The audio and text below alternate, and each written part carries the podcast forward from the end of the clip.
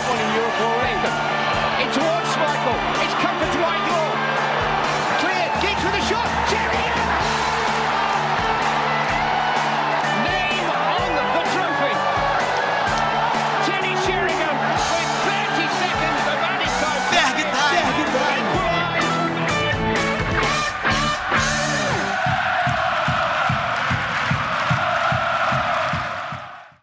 Fala, caros ouvintes do Ferg Time, está no ar a edição número 62 do nosso podcast.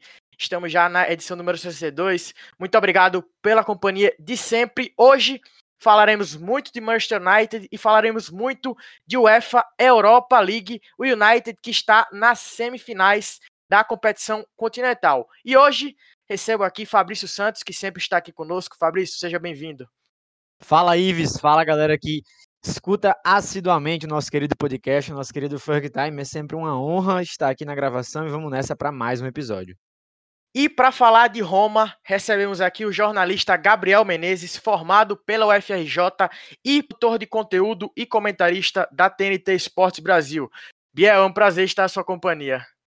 Oi, Ives, é um prazer todo meu de estar aqui junto de você, junto do Farbs e junto de, obviamente, todo mundo que acompanha o Ferg Time. Prazerzaço falar de Manchester United de Roma. Vamos que vamos, vai ser um programa ótimo para a gente trocar ideia sobre esse jogaço de quinta-feira. Sem dúvida, como o Gabriel adiantou, o United enfrenta a Roma na quinta-feira, dia 29 de abril, no jogo de ida. O jogo de ida vai ser disputado em Old Trafford às 16 horas, com transmissão do Fox Sports. A gente gravou a última edição do podcast, a número 61, que inclusive foi com o Renato Senise. Se você não escutou, vá, escute depois de escutar essa edição. O United, a gente gravou na quarta-feira. Na, na quinta-feira, o United venceu o Granada por 2 a 0 e garantiu sua vaga nas finais. No domingo, venceu o Burley por 3 a 1 e neste último domingo foi até Leeds empatou com o Leeds United de Marcelo Bielsa. O United que ocupa a segunda colocação da Premier League e deve se sagrar vice-campeão da, da atual edição do campeonato inglês, visto que o Manchester City deve sim ser o campeão. Já a Roma ocupa atualmente a sétima posição da Série A, com 55 pontos conquistados, está fora das zonas de classificação para as competições europeias, tanto para a Champions quanto para a própria Europa League. No último domingo, na última rodada, foi derrotada pelo Cagliari, pelo placar de 3 a 2 e está quatro jogos sem vencer. Ajax, Torino, Atalanta e o próprio Cagliari, a equipe que é comandada pelo Paulo Fonseca. Gabriel Menezes, qual panorama do, da Roma você traçaria aqui? O que é que o torcedor do United precisa saber sobre a equipe italiana? Olha, Ives, o primeiro de tudo é falar que a Roma está priorizando a Europa League acima de qualquer outra competição essa altura do campeonato, está priorizando acima do campeonato italiano, porque esse jogo contra o Cagliari, por, ex por exemplo, que terminou com derrota da Roma, foi um jogo em que a Roma poupou a grande maioria dos seus titulares, mandou um time mistão a campo, com a derrota acabou colocando alguns de seus titulares para jogar durante o jogo, mas tentou poupar muita gente. Então, assim, a Roma está apostando todas as suas fichas na Europa League para conseguir voltar à Champions League.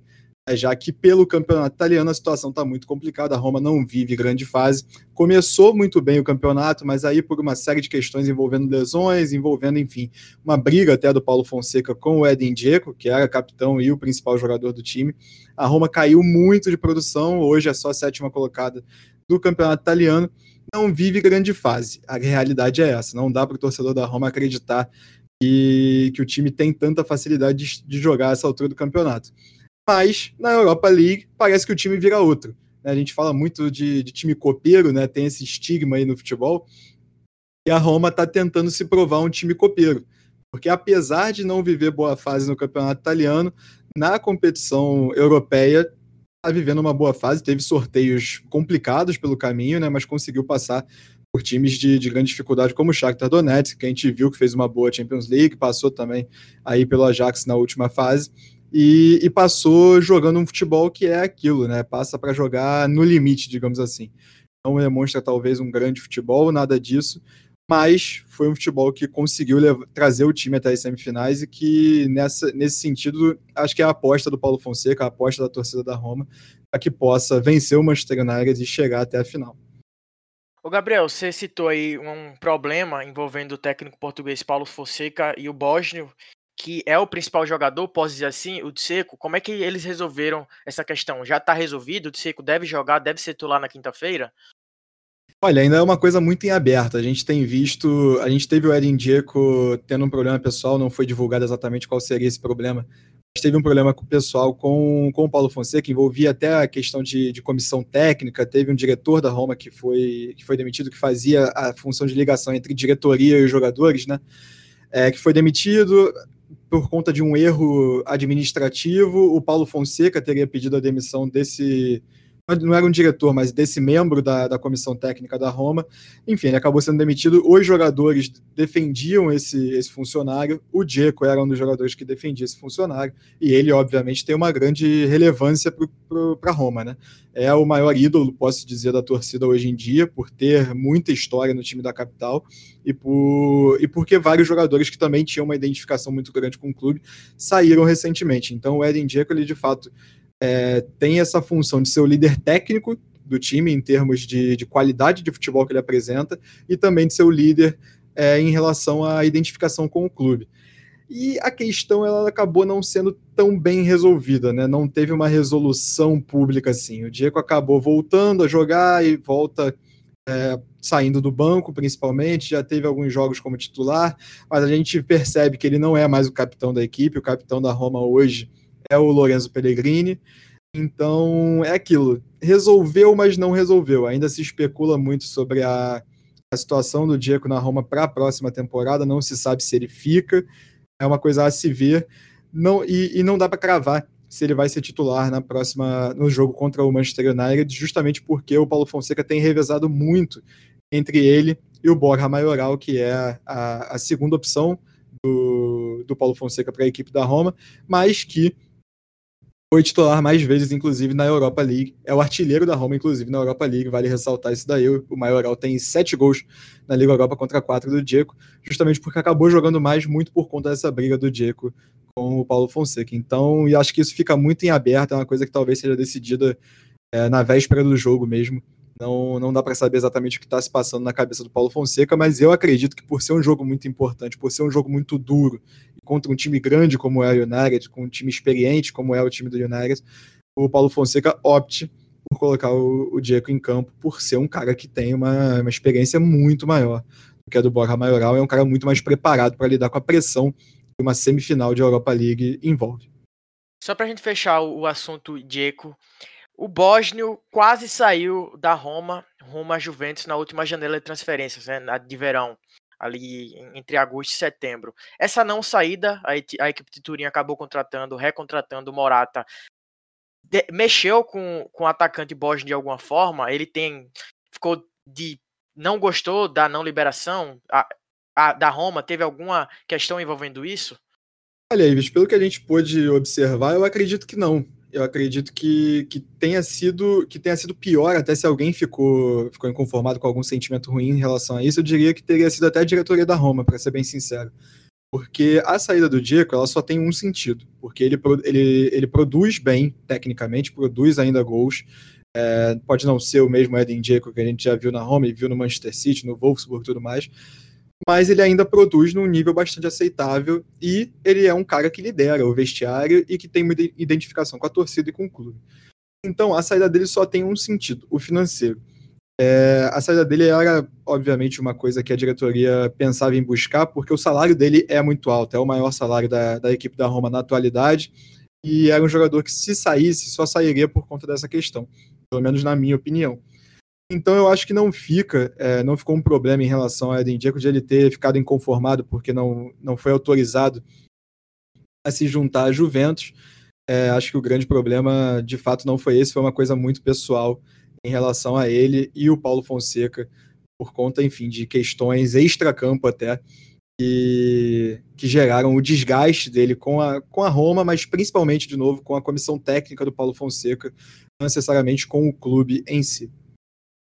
Perfeito. Inclusive, o atacante bósnio, que é destaque da Roma, esteve no jogo que eu considero a maior derrota de Alex Ferguson no comando do United, o 6 a 1 do City sobre o United em pleno Trafford, que em breve completará 10 anos. Fabrício, United chegou à, à Europa League após ser eliminado na Champions League na, na fase de grupos, né? Foi o terceiro do seu grupo e já eliminou o Real Sociedad, o Milan e o Granada. Como é que você analisa a, o desempenho do United nessa competição e de forma geral? Tem um tempo que você não vem aqui. Como é que você tem visto o desempenho da equipe comandada por Olego Nassolskjaer? Cara, em um parâmetro geral, eu acho que o que o torcedor do Manchester United se pega muito pensando, não só quando o assunto é Europa League, mas Premier League e toda a temporada do Manchester United e também do comando de Ole Gunnar Solskjaer, é a questão do desempenho, né, a qualidade do jogo que o time exerce, a facilidade com que o United consegue jogar e resultado, né? Querendo ou não, o Manchester United de Ole Gunnar Solskjaer entrega resultados. Ainda não entrega títulos, né? A gente ainda não viu ele passar uma semifinal, passar de uma semifinal. Se ele passar dessa semifinal, vai ser a primeira vez que ele vai poder chegar de fato disputar um título à frente do clube. Né? Então, ficamos pelo caminho justamente nessa fase na última temporada e a expectativa é sim de que o United passe. Bom, na Premier League, né, tem a, a estatística que saiu muito nas redes ultimamente, é que o United perdeu um dos últimos 27 jogos de Premier League. Né? A maior sequência com apenas uma derrota na Premier League desde, 90, desde a temporada de 1993. E, e, foi, e foi o jogo justamente contra a equipe que já está rebaixada, o chefe de United, dentro de Old Trafford, para ver um pouquinho também do que é esse United Solskjaer. Justamente. E essa é a maior sequência com apenas uma derrota no campeonato inglês desde 1993. Né? Na época, a gente era comandado por Alex Ferguson, quando aquele time perdeu apenas um de 29 jogos. Então, ele ainda pode igualar um recorde de Ferguson. Então, a gente, a gente se pega muito pensando né, em outros nomes, se ele deve permanecer. É, qual é a métrica certa para se analisar o trabalho, mas eu acho que no final das contas o, último jogo do time representa muito bem a situação de Solskjaer à frente desse clube. Né? É um jogo ali contra o Leeds que o United teve muita dificuldade para jogar e não é nenhum, nenhum susto a gente ver o United tendo dificuldade para criar, principalmente quando o time adversário se propõe a dar poucos espaços, né? Foi uma atuação até muito diferente do time de Marcelo Bielsa. Ele abriu mão de atacantes para colocar defensores, para colocar volantes. É, foi diferente da parte dele, mas fez com que o Leeds pontuasse. Né? Então, às vezes, sair um pouco da filosofia colabora para que você consiga resultados. O problema que eu acho no United, e todo mundo sabe, todo mundo que ouve o nosso podcast, que me conhece, sabe que eu sou um grande defensor da permanência do Solskjaer, é porque vai chegar um momento onde o United vai precisar dar um salto maior além das estatísticas. Vai precisar se destacar em grandes noites, vai precisar levantar troféus. Chega um momento que apenas a reconstrução de um, de um time não é o suficiente. O United ainda passa por essa reconstrução. A gente tem que entender isso. Essa reconstrução ela não começou com o Mourinho, né? Pelo contrário, o Mourinho dificultou ela, apostando em caras como Linga, como Fellaini, como Phil Jones, como Smalling. Então, muitos jogadores eram subaproveitados com o Mourinho, a exemplo do Pogba, joga muito bem com o Solskjaer. O Shaw, que para mim é hoje, se não o melhor, mais um dos três melhores laterais esquerdos da, da temporada na Europa. Ele, ele criou a mesma quantidade de chances claras que o Messi criou na La Liga. É claro que é uma régua completamente diferente, né? Mas é um número expressivo, é um número que precisa ser dito.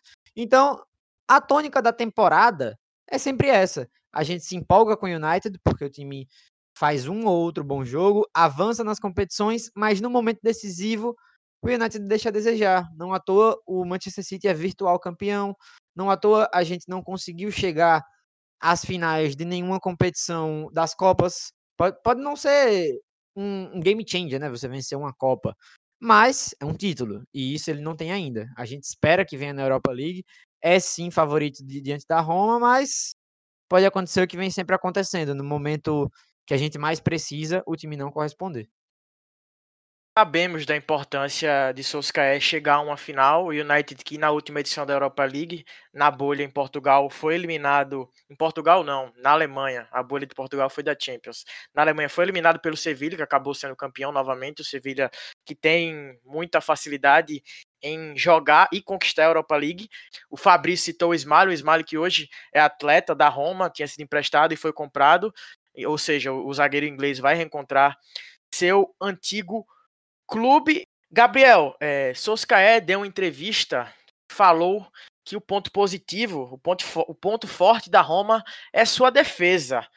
O técnico norueguês está certo? Como é que você vê essa questão?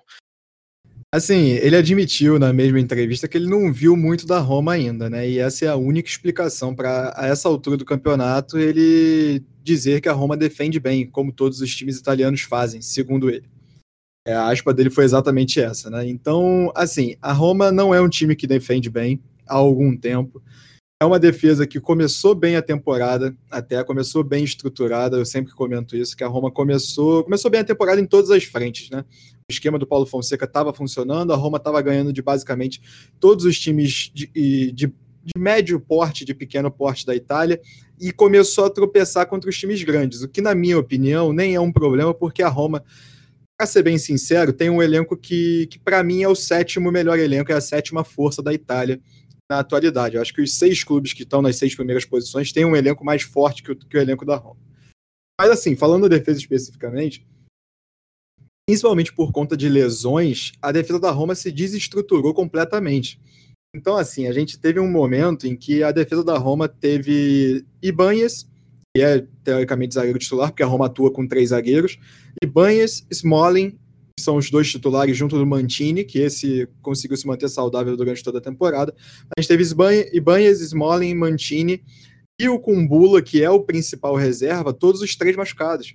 Então isso gerou o fato do Cristante ser um zagueiro que virou basicamente titular, porque ele teve que voltar a atuar na zaga, o Cristante que é meio campista de origem, e gerou também a, a volta do Fázio para o time. Federico Fázio, ex-jogador do Tottenham, que está na, na, Roma já há algum tempo, titular na Roma há algum tempo, mas hoje, na temporada 2020-21, principalmente com o Paulo Fonseca, ele já não era mais utilizado, ele já não atuava mais. É, é, é um dos jogadores da Roma que a Roma está tentando negociar, porque tem um salário muito alto e que não tem produzido mais tecnicamente para o time. E com essas lesões, com essas mudanças muito grandes em termos de dos jogadores que atuavam, principalmente nos, entre os três é, do miolo da zaga, a Roma perdeu muito a sua consistência defensiva. Hoje, se a gente for ver, a gente pegar a classificação do campeonato italiano, entre os 13 primeiros colocados, a Roma é o time que tem a pior defesa. Então a Roma só tem uma defesa melhor do que, do que os times da parte de baixo da tabela. É, então, assim, é uma, é uma situação muito complicada. A defesa da Roma realmente não atravessa boa fase, muito, muito menos por conta de, de uma falha individual, de, de, de um problema técnico necessariamente, mas por conta disso. Teve uma rotação muito grande, jogadores se lesionaram, tiveram que antecipar suas voltas.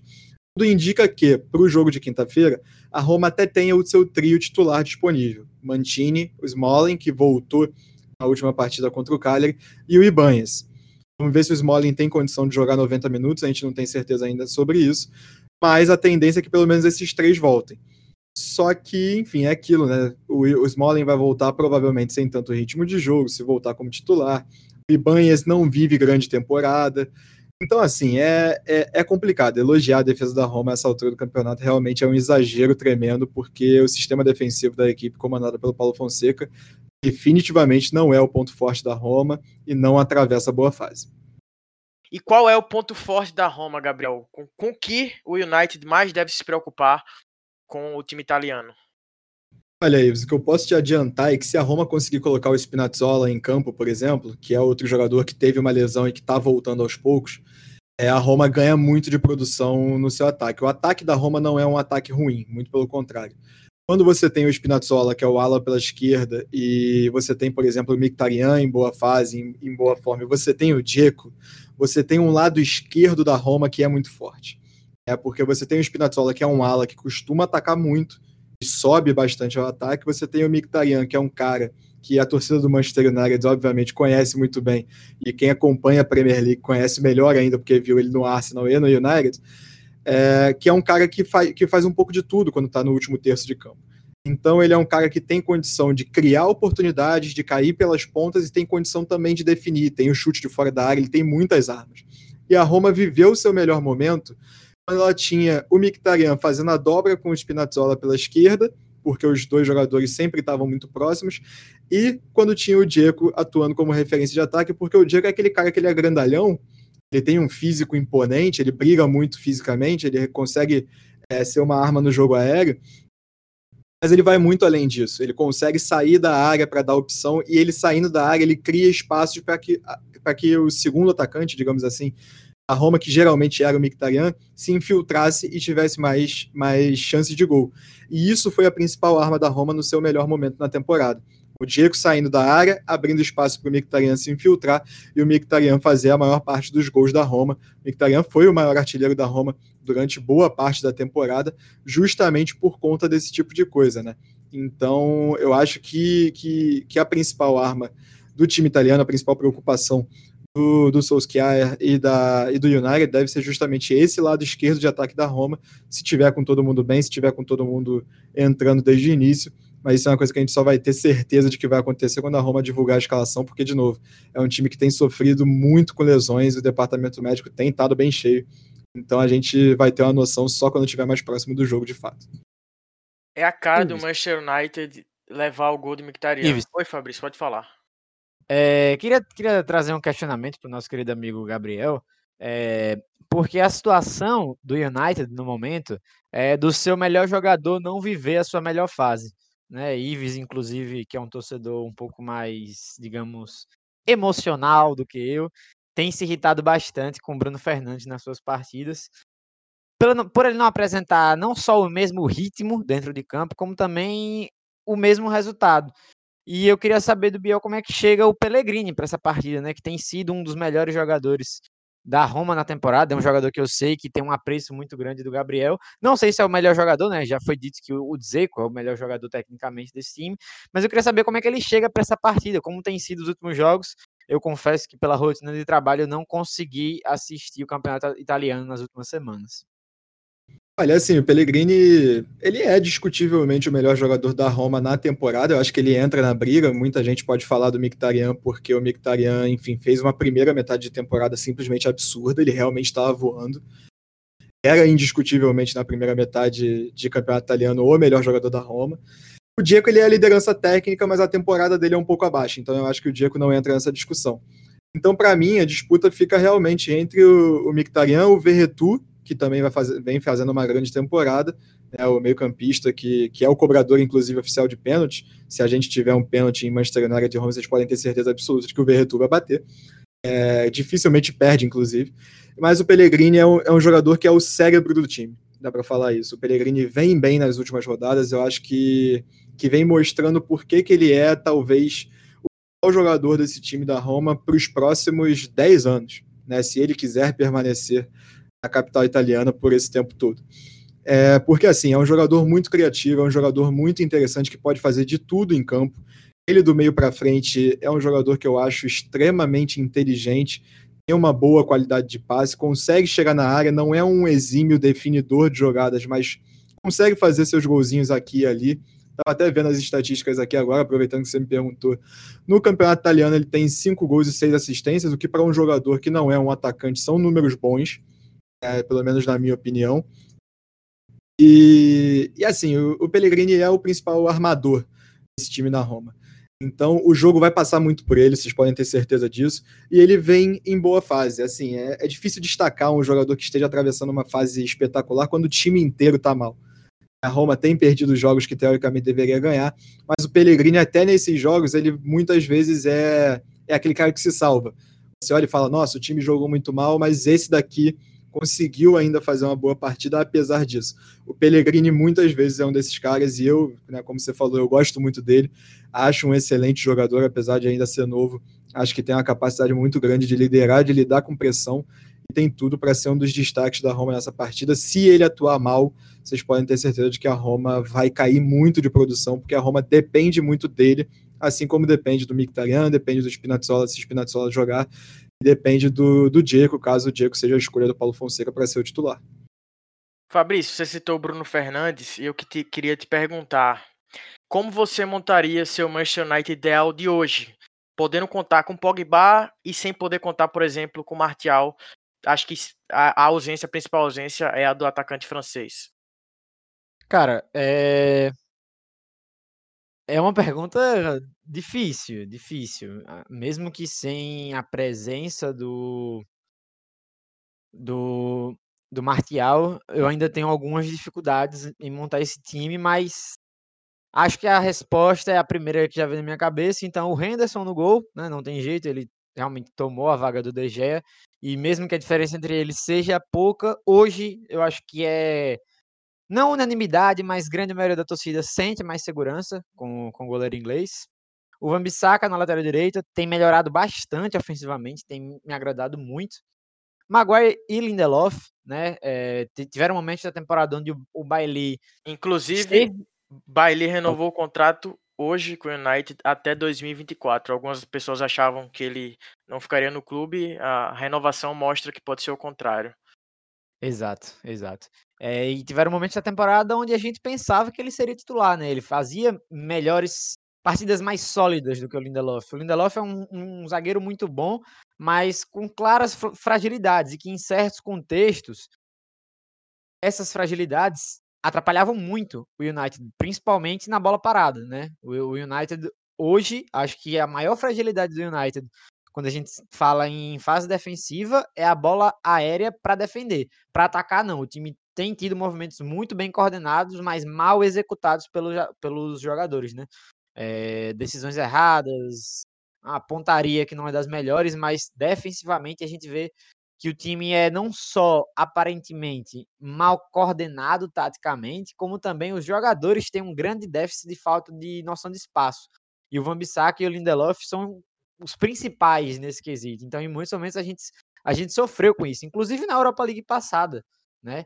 É, os gols que a gente toma do, do Sevilha, apesar de não serem necessariamente em jogadas de bola, de bola parada, mas um dos gols é justamente dessa forma, nas costas do Lindelof e do Van Bissaka, por essa falta de noção de posicionamento deles. Mas são jogadores que evoluíram durante a temporada e que têm me agradado bastante.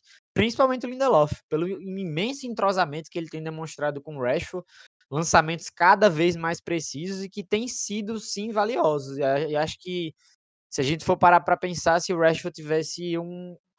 fosse no FIFA, ele tivesse ali cinco a mais de finalização, ele estaria com um recorde maior de, de gols na temporada. Então, o Shaw na lateral esquerda, é, acho que o torcedor brasileiro que ainda insistir no debate de que é um absurdo ele ser titular e o Alex Telles banco é porque simplesmente não assiste as partidas. O Luke Shaw joga uma barbaridade na atual, na atual temporada. É, a dupla de volantes eu iria realmente com Pogba e Fred, apesar de é, o McTominay fazer uma boa temporada, apesar de o Pogba ter demonstrado uma melhor aptidão dentro desse time, jogando mais avançado ali pela esquerda, né, uma função parecida com o que ele faz na França, eu iria dessa forma. E aí, Greenwood, Bruno Fernandes, Rashford e na frente Cavani, acho que hoje o nosso quarteto de ataque é esse, não tem muito para onde fugir. O Daniel James é um jogador que constantemente nos decepciona, o Van de Beek claramente ainda não se encontrou dentro desse time e talvez nunca se encontre. Não sei se por falta de espaço, por, por diferença tática do modelo que mais se encaixa com ele, mas é um jogador muito bom que ainda não conseguiu desempenhar tudo que pode. E esses quatro da frente, apesar dos pesares, têm jogado bem e têm entregado muito mais do que os outros. Eu achava que você colocaria Fred McTominay, Pogba, Bruno Fernandes, Rashford e Cavani, nesse caso com Pogba mais à frente, como tem jogado com Soscaé. Mas é uma boa escalação, sem sombra de dúvida. Só que eu acredito que Soscaé pode preferir é, essa escalação com Fred e McTominay e Pogba jogando um pouquinho deslocado ali pela, pela meia esquerda. Vou aqui tra traçar os retrospectos tanto de United como de Roma na atual edição da UEFA Europa League. A Roma disputou a fase de grupos e liderou o grupo A naquela fase depois da fase de grupos, que é uma fase antes das oitavas, derrotou o Braga, que eu acho que é a quarta força do futebol português, né, há algum tempo. Nas oitavas derrotou o Shakhtar Donetsk, sempre um adversário complicado para quem quer que seja. Derrotou o Ajax na última nas quartas também, um adversário não dos mais fáceis. Já o United, como eu tinha dito já anteriormente, veio da Champions League, naquele grupo que acabou eliminado para PSG e RB Leipzig. Na fase pré-oitavas, venceu o Real Sociedad, né? Eliminou o Real Sociedad com, com direito a uma goleada na Espanha por 4 a 0 Na Espanha não, acho que, salvo engano, esse jogo foi disputado na Arena da Juventus, em Turim. Depois eliminou o Milan com empate em Old Trafford e 1 a 0 gol de Pogba no San Siro e na última fase ganhou de, de, do Granada de 2 a 0 na Espanha e também 2 a 0 no Old Trafford. Gabriel Menezes, teria algo que você gostaria de acrescentar sobre o confronto e principalmente sobre a equipe da Roma? É, eu queria primeiro de tudo corrigir a informação que eu passei, porque eu passei que a Roma tem a pior defesa entre os 13 times, é, entre os 13, 13 primeiros times da, da, tabela do campeonato italiano. Mas ontem o Bolonha tomou 5 a 0 da Atalanta e acabou ficando com uma defesa pior do que a da Roma. E o Bolonha é o 12 colocado. Então, dentre os 13 primeiros, a Roma tem uma defesa pior apenas que a do Bolonha. A informação, na realidade, é essa. Não muda muita coisa do que eu quis dizer, mas só para ter aí o dado estatístico 100% correto, é isso que, que a defesa da Roma representa na atualidade. Então, assim, falar sobre o confronto, cara, para a torcida da Roma, para quem acompanha a Roma, para quem acompanha o futebol italiano, é sempre torcer para que não aconteça o que aconteceu lá em 2006, 2007, que obviamente todo mundo sabe do que eu estou falando, a Roma ganhou o primeiro jogo no mata-mata da Champions daquela temporada, né, nas quartas de final, e depois tomou 7 a 1 em Old Trafford, que foi uma das maiores derrotas da história da Roma. A Roma que já tomou outros dois 7 a 1 na sua história, incluindo um para o Bayern de Munique também na Champions e outro para a Fiorentina numa Copa Itália. Enfim, a, a torcida da Roma tem um pouquinho de, de medo, obviamente, de que isso volte a acontecer, porque é um pouquinho de trauma. É, a gente sabe que é difícil um 7 a 1 acontecer, mas assim, como vocês falaram, o United é muito favorito. O, o, o falou da, da escalação do Manchester United, eu só conseguia pensar que se você pegar e fizer o mano a mano, é, o United vai, vai levar vantagem em praticamente todos os quesitos. A Roma vai ter um ou dois jogadores no máximo ganhando, eu acho que o mano a mano entre as duas equipes. Então, assim, o United é muito favorito. O que anima a torcida da Roma é o que você destacou, Ives. A Roma pegou adversários complicados Europa League. O Braga é um time que sempre vem sendo interessante nas, nas últimas temporadas. E a Roma passou com certa tranquilidade, passou com mais tranquilidade ainda do Shakhtar, que a gente sabe que nunca é fácil de jogar contra. Levou problemas até para o Real Madrid, por exemplo, na, na Champions League, na fase de grupos, né? Então a Roma passou com certa facilidade e o espírito da Roma tem sido esse espírito de um time copeiro, o time que joga, sabe da importância dos seus jogos de Copa e que joga para fazer o mínimo. Às vezes jogou com o regulamento debaixo do braço quando jogou o jogo, da, o jogo de volta contra o Ajax, por exemplo, acabou dando certo. O time passou com um gol do Edin Dzeko, inclusive, e está classificado para a semifinal. A esperança eu acho que é justamente essa, mas a Roma vive um momento bastante instável então, é difícil prever como é que vai ser a atuação do time da Roma, porque é aquilo, o time vem em queda livre desde mais ou menos a, a virada do ano, né? O 2021 da Roma não é bom. Então, é difícil prever como, qual vai ser a Roma que vai entrar em campo. Se vai ser a Roma que ganhou de 3 a 0 do Shakhtar Donetsk, por exemplo, na primeira partida das quartas de final da Europa League, ou se vai ser o time que perdeu por 3 a 2 contra o Cagliari, que perdeu para o Torino, que são dois times que brigam ali contra o rebaixamento no campeonato italiano é, é complicado por conta disso. Mas é um time que, quando tem força máxima, né, tem alguns jogadores que estão recuperados de lesão, quando tem força máxima, eu acho que pode fazer frente a quase qualquer adversário é, numa competição internacional, especialmente numa competição que tem jogos de ida e volta. É, vamos ver como é que vai se desenhar a partida. Acho que o Manchester United é favorito para vencer. A Roma tem que, que, organizar suas ideias e tem que ter um estilo de jogo bastante definido para conseguir fazer frente a essa equipe do Manchester United. Vai ser fácil? De jeito nenhum. Mas com uma boa atuação de, de caras como Verretu, como Pellegrini, como, como Mkhitaryan, Spinazzola e o Dzeko, a Roma pode fazer frente e tem que acertar, principalmente, como a gente falou, o seu sistema defensivo. Tudo indica que deve ter os cinco titulares disponíveis, né? Seis se a gente contar o goleiro Paulo Lopes, deve jogar com Paulo Lopes no gol, com Karsdorp pela direita, com Mantini, Smolen e Ibanez na zaga e o Spinazzola fazendo a ala, a ala pela canhota. Aí no meio, do meio para frente depende muito porque o Paulo Fonseca é, consegue consegue rotacionar muito, ele tem muitas opções do meio para frente, mas na minha opinião, teoricamente o que deve se desenhar é um 3-4-2-1, que é o que ele gosta de armar, né, sendo que os, o, os dois pelas alas nessa linha de quatro do meio de campo são o Karsdorp e o Spinazzola atuando como alas. O, ele deve mandar o Verretu e o Pellegrini atuando pelo meio. Quem pode fazer essa função no meio também é o Gonçalo Vidiar, outro jogador que tem sido bastante utilizado, fez uma grande metade de primeira temporada e agora acabou caindo um pouco de produção. Ainda é um jogador que está ganhando seu espaço na equipe da Roma. Se ele quiser reforçar esse meio de campo, quiser demonstrar uma preocupação maior, por exemplo, com o Bruno Fernandes, ele pode colocar o Diawara que é um cara que é mais de marcação, um cara muito mais físico, foi titular contra o Ajax, inclusive, então é outra opção que ele tem.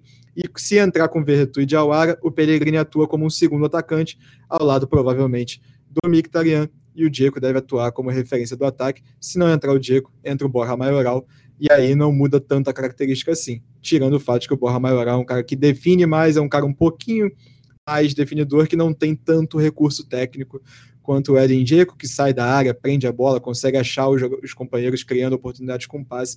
O Maioral não tem tanto essa característica.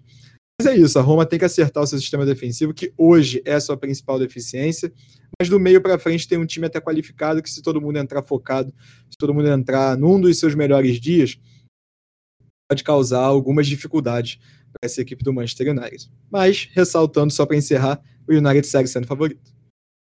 Vou aqui mandar um abraço para um amigo, Redevio, que também é romanista, o Vitor Vilar, que inclusive eu convidei para gravar conosco e não, infelizmente não teve condições. Ouvinte aqui também. Ficou um abraço aí, deve estar dividido para esse confronto semifinal da Europa League. Esse sofre, hein? Porque pois nos é, últimos pois, anos pois tem é, sido muito fácil a vida é. dele, não. Sem dúvida. Fabrício, qual o seu destaque final sobre esse duelo que coloca lá frente a frente United e Roma? Cara, é, assim como eu disse no final dos últimos podcasts, é, eu prefiro não mais ser surpreendido pelo Manchester United. É, depois da eliminação na Champions League, daquela forma, né? Tendo jogado tanto contra o PSG dentro de casa, a vaga estava tão fácil e a gente conseguiu deixar ela escapar, né? E muita gente diz que a gente perdeu a vaga contra o Istambul. Concordo, mas Aquele jogo contra o PSG foi uma coisa traumatizante na minha vida. Assim, o nível de tristeza que eu fiquei depois daquela partida não se explica, porque eu sabia que ali a gente já estava eliminado, que a gente não ia vencer o Leipzig na Alemanha, como aconteceu. Então, depois daquele jogo, eu até comentei aqui no podcast que seria muito difícil o United conseguir me frustrar durante a temporada, que aquilo ali me blindou completamente de qualquer tipo de tristeza. Então, assim, eu tenho lidado com a temporada. Jogou contra o Milan, estava vencendo, tomou um empate no final, tranquilo, nada mais me abala. Chegou depois, eu nem esperava, mas a gente passou de fase. Nem esperava que a gente fosse conseguir ficar tão sólido na Premier League, mas a gente conseguiu.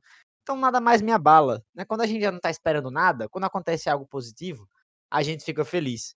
É basicamente assim que eu tô para essa partida. Acho o United muito favorito, né, pela situação da Roma, por conversar, né, frequentemente com o Biel e ver o, o, as, as coisas que ele fala do time, né, que é um time com potencial, mas com claros problemas por lesão. Até uma situação parecida que o pessoal da Milan Brasil falou do Milan pra gente, né, um time com muito potencial, com muita coisa boa ali, mas muito atrapalhado pelas lesões. Então considero o United muito favorito. Acho sim que a gente vai passar de fase, mas se não passar, não vai ter tristeza, não vai ter surpresa. Porque essa é a tônica da gente nos últimos anos, infelizmente, né? A gente ainda precisa de algumas, várias questões para subir de patamar. Apesar de, se comparar a, sei lá, dois anos atrás, a gente está numa situação muito mais confortável e o destino parece estar muito mais próximo de alegrias do que de tristezas. Mas o futebol é completamente imprevisível e não seria nem um pouco estranho uma eliminação. Mas não é o que eu acho que vai acontecer. Porém, se acontecer, estou devidamente preparado psicologicamente espero a classificação e julgo como importantíssima para a instituição e, e principalmente para o técnico Olego Nassoscaé. A gente já está chegando aqui ao fim da gravação da nossa edição número 62 do Ferg Time, o podcast da Idearm Brasil. E vou deixar aqui mais informação. United e Roma se enfrentaram sete vezes. São cinco vitórias para a equipe inglesa, uma vitória para o time italiano e um empate. E tem o histórico 7 a 1 já citado pelo Gabriel lá no dia 10 de abril de 2007, uma época muito boa para o torcedor do United, uma época de Wayne Rooney, Cristiano Ronaldo, Michael Carrick, Scholes, Van der Sar e tanta gente boa reunida. A transmissão do jogo desta quinta-feira, dia 29, o jogo de ida em Old Trafford, será às 16 horas no Fox Sports. A volta está marcada para o dia 6 de maio, também às 16 horas, uma quinta-feira, no Estádio Olímpico de Roma. Gabriel Menezes, muito obrigado pela sua companhia e por trazer tanta informação de qualidade sobre a Roma. Nada que isso, meu amigo. Meu prazer o prazer foi todo meu de estar aqui na tua companhia, na companhia do Fabrício. Mandar um abraço para todo mundo que está assistindo. Que está assistindo, ó. O costume de falar na transmissão da, da TNT é, é, acabou me pegando essa daí. Mas para todo mundo que está ouvindo o podcast, todo mundo que está ouvindo o Ferg Time, prazer enorme. A gente vai estar de olho, obviamente, no jogo de ida quinta-feira. Vamos que vamos, cara. O, só aproveitar para falar, o Fabrício falou que é muito importante a, a classificação para a final em relação. O Fabrício e você também, Ives, no caso, falaram que é importante o United classificar para a final pro, pro Solskjaer também. Assim, o Paulo Fonseca também precisa desesperadamente disso, porque já se especula que o Paulo Fonseca vai ser demitido no fim da temporada, até porque do jeito que as coisas estão se encaminhando, a Roma não vai conseguir, pelo campeonato italiano, nenhuma classificação para a Liga Europa. No momento, estaria ocupando a vaga para a Conference League, a nova competição da UEFA, para a próxima temporada. Então, assim, o Paulo Fonseca não está apostando todas as suas fichas na Europa League à toa. Ele precisa desesperadamente disso até a nível pessoal para conseguir manter o cargo para a próxima temporada. Mas, de qualquer modo, é isso. Tamo junto. Seria um prazer participar de novo, conforme for necessário. Um abraço para vocês, um abraço para todo mundo que ouviu e até a próxima. Importante pontuar a questão da Conference League, eu tinha esquecido, e as tabelas ainda não estão marcando essa nova competição europeia. Fabrício Santos, sempre um grande prazer estar à sua companhia. Muito obrigado por estar aqui conosco. Prazer é sempre todo meu, uma satisfação sempre estar na sua companhia, Ives. E estou aqui imensamente feliz de ter fechado o meu dia podendo gravar um podcast com o Biel, que é um cara que acho que serve de inspiração tanto para mim quanto para você. Um cara que tem um conhecimento sem igual de, de, futebol. Eu já era fã do Biel antes mesmo de conhecer ele, lendo os textos que ele produzia lá para o ESPN FC. Então é um cara que eu, que eu curto demais, que eu posso chamar de amigo e que é uma satisfação enorme ter gravado esse podcast com ele. Espero que re possamos repetir mais vezes, né, futuramente. Enfim, agradecer a todo mundo que ouviu até aqui e aguardar os próximos capítulos do Manchester United. Eu fico por aqui e agradeço a todos. Valeu! que seja um grande confronto entre Manchester United e Roma e outra. Assistam os jogos do Campeonato Italiano no estádio TNT Sports. O Gabriel Menezes, que esteve aqui na nossa companhia, está lá todo fim de semana comentando pelo menos um jogo da Série A italiana. Muito obrigado para você que esteve conosco, que está aqui sempre conosco no Frag Time, podcast da Red Brasil. A Red Brasil, que está nas redes sociais, estamos no Instagram, no Facebook, no Twitter e também com o nosso blog no Medium. Muito obrigado pela companhia. Repito que seja um grande jogo e espero que tenham gostado. Tchau, tchau. Glory, glory, Man United. Ferg Time, um podcast do Red Army Brasil.